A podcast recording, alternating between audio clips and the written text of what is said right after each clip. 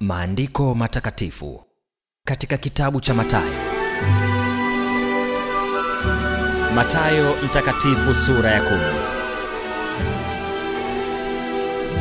Akawaita wanafunzi wake kumi na wawili, akawapa amri juu ya pepo wachafu wawatoe na kupooza magonjwa yote na udhaifu wa kila namna. Na majina ya hao mitume kumi na wawili ni haya: wa kwanza Simioni aliyeitwa Petro, na Andrea nduguye, Yakobo wa Zebedayo na Yohana nduguye, Filipo na Bartolomayo, Tomaso na Matayo mtoza ushuru, Yakobo na Alfayo na Thadayo na Simoni Mkananayo na Yuda Iskariote, naye ndiye mwenye kumsaliti. Hao tena shara Yesu aliwatuma akawaagiza akisema, katika njia ya mataifa msiende, wala katika mji wowote wa Wasamaria msiingie. Afadhali shikeni njia kuwaendea kondoo waliopotea wa nyumba ya Israeli.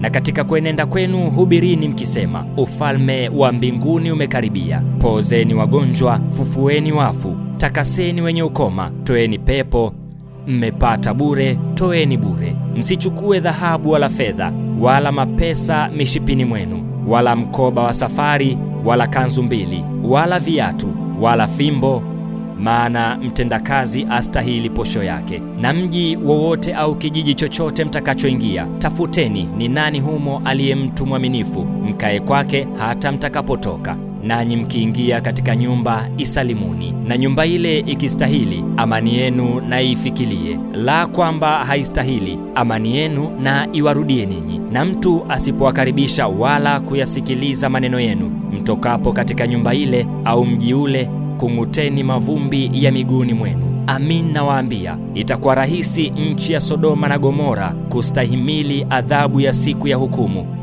kuliko mji ule. Angalieni, mimi nawatuma kama kondoo kati ya mbwa mwitu. Basi iweni na busara kama nyoka, na kuwa watu wapole kama hua. Jihadharini na wanadamu, kwa maana watawapeleka mabarazani, na katika masinagogi yao watawapiga. Nanyi mtachukuliwa mbele ya maliwali na wafalme kwa ajili yangu, kuwa ushuhuda kwao na kwa mataifa. Lakini hapo watakapowapeleka, msifikiri fikiri jinsi mtakavyosema, maana mtapelekwa saa ile mtakayosema, maana mtapewa saa ile mtakayosema. Kwa kuwa si ninyi msemao, bali ni Roho wa Baba yenu asemaye ndani yenu. Na ndugu atamsaliti nduguye ili auawe, na baba atamsaliti mwana, na wana watawainukia wazazi wao na kuwafisha. Nanyi mtakuwa mkichukiwa na watu wote kwa ajili ya jina langu, lakini mwenye kuvumilia hata mwisho ndiye atakayeokoka. Lakini watakapowafukuza katika mji huu, kimbilieni mwingine, kwa maana ni kweli nawaambia, hamtaimaliza miji ya Israeli hata ajapo mwana wa Adamu.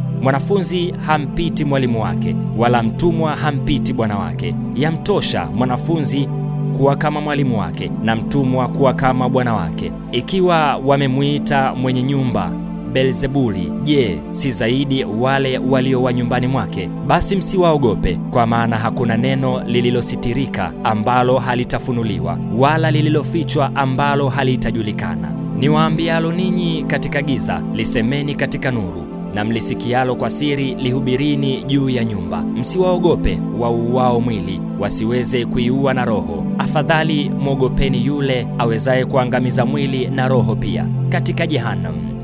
Je, mashomoro wawili hawauzwi kwa senti moja? Wala hata mmoja haanguki chini asipojua Baba yenu. Lakini ninyi hata nywele za vichwa vyenu zimehesabiwa zote. Msiogope basi, bora ninyi kuliko mashomoro wengi. Basi kila mtu atakayenikiri mbele ya watu, nami nitamkiri mbele za Baba yangu aliye mbinguni. Basi mtu yoyote atakayenikana mbele za watu, nami nitamkana mbele za Baba yangu aliye mbinguni. Msidhani ya kuwa nimekuja kuleta amani duniani.